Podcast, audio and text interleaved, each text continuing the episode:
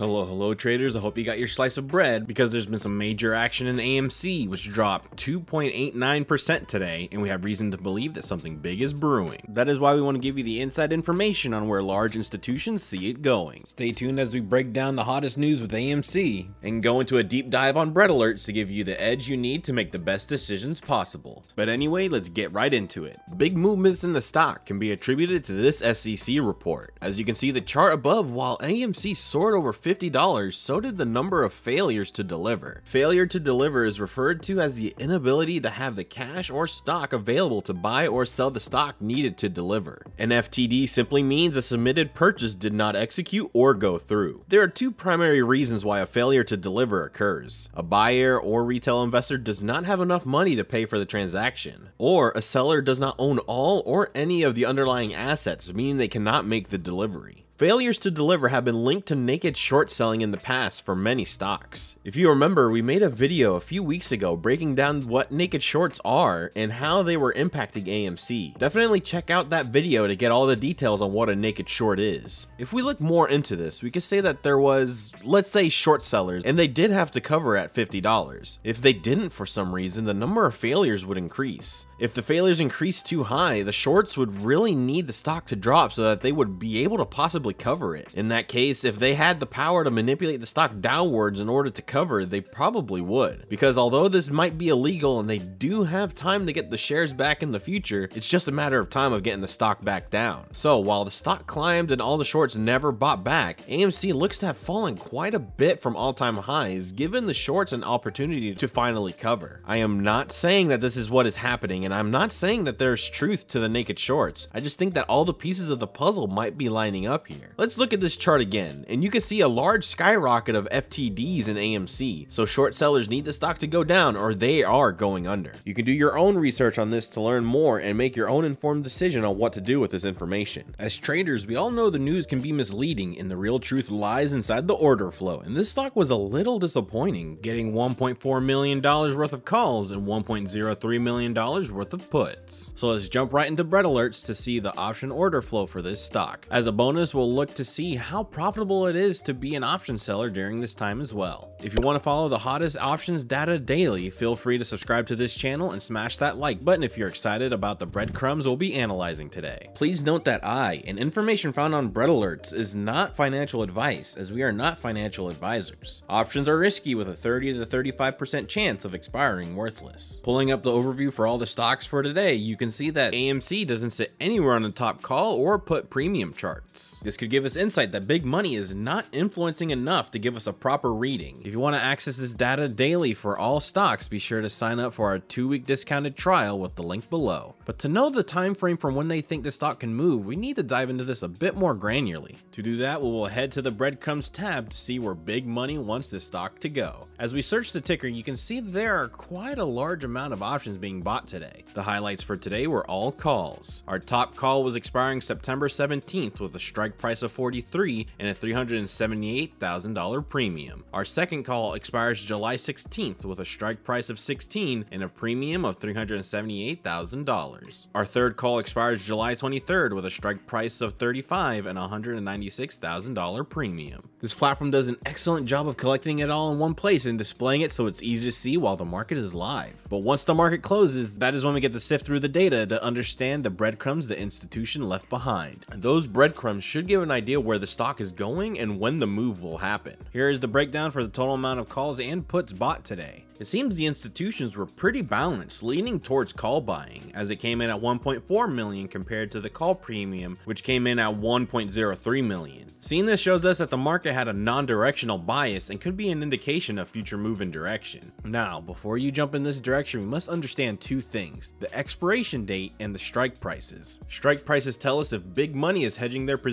or getting ready for a big move. My goal here is to read the order flow properly so you can make the best decisions. Pulling up those strike prices for the calls and puts, we can see that there's an equal balance with every strike price having an equal amount of calls and put. There is no validation of where this non-directional move will go. By correctly analyzing this data, we are able to understand where big money wants this stock to go and be able to get our slice of bread with them. We know that in the money and at the money call buying can be seen as validation, but out of the money call or put buying can be very misleading. This is because out of the money option buying or selling has a high likelihood of being a hedge for big money, meaning they actually don't want the stock to go up or down, but instead just stay flat. But we won't know this until we dive into this. But wait, please don't pull the trigger just yet because the last data section is the most crucial, as we will dissect the expiration dates, which is evidence for the timing of this move. By looking at the distribution of expiration dates, we can figure out the bias on when big money wants this stock to move. Pulling up the data, we can see that there's something happening here that's very similar to the strike prices where there is an equal distribution of short-term and mid-term expiration dates. This means that big money has no bias on where AMC is going to go. Usually this next section is when we show you the option selling tab, but there aren't any numbers that can give us a clear vision to help us profit from this volatile stock. We will certainly keep you updated for when the numbers change. This platform will allow you to monitor option selling data as well as large order flow to ride the waves big money is making. That's all I've got for today. I hope this information allows you to get your slice. Make sure to like and subscribe and leave a comment below of all the bread you've been making. And if you want to know what was hot in the toaster yesterday, be sure to click this video now.